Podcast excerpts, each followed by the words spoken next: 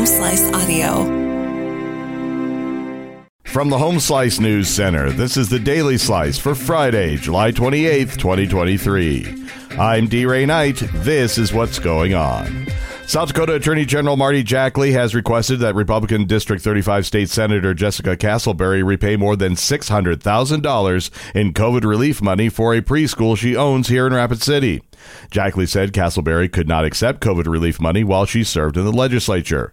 The state Supreme Court ruled in 2020 that such payments to elected officials were illegal.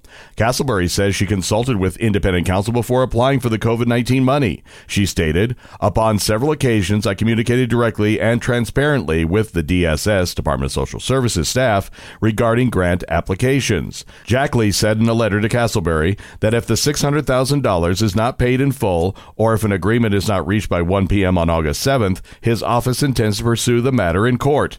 Castleberry responded, I am committed to resolving the issue with the state and will work with them to ensure I acted in compliance with the state constitution. South Dakota is going racing. With more is Amy, Ricky Bobby, Rose. Thanks, D Ray. Yesterday, South Dakota Governor Kristi Noem announced that the state of South Dakota would be sponsoring a race car. The sponsorship is part of the state's Freedom Works Here marketing initiative aimed at attempting to convince people from other states to move to South Dakota in order to fill job vacancies. Noem unveiled a car at the event in Sioux Falls. It features the governor on both sides sporting a backward baseball cap. Racing the actual car will be BJ McLeod, who has no wins, no top five, or top 10 finishes yet this year. The team is near the bottom in NASCAR points it is not clear just how much the state of South Dakota is paying for the sponsorship.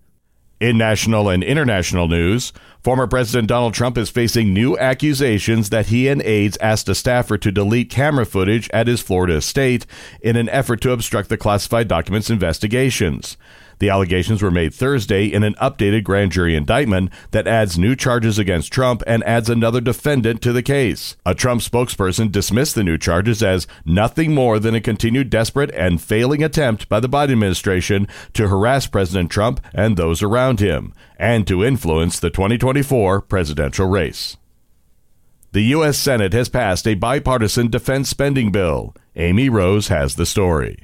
The Senate has passed a massive annual defense bill that would deliver a 5.2% pay raise for service members and keep the nation's military operating. The Senate sidestepped more divisive policy matters to move the bill forward with an overwhelmingly bipartisan vote.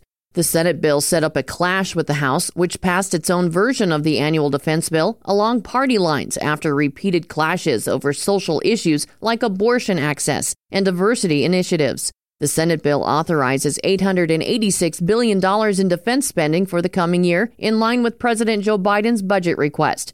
Congress will have to allocate the funding later during the appropriations process. North Korean leader Kim Jong un shared center stage with senior delegates from Russia and China as he rolled out his most powerful nuclear capable missiles in a military parade. The event Thursday evening marked a major war anniversary with a show of defiance against the United States and deepening ties with Moscow as tensions on the Korean peninsula are at their highest point in years.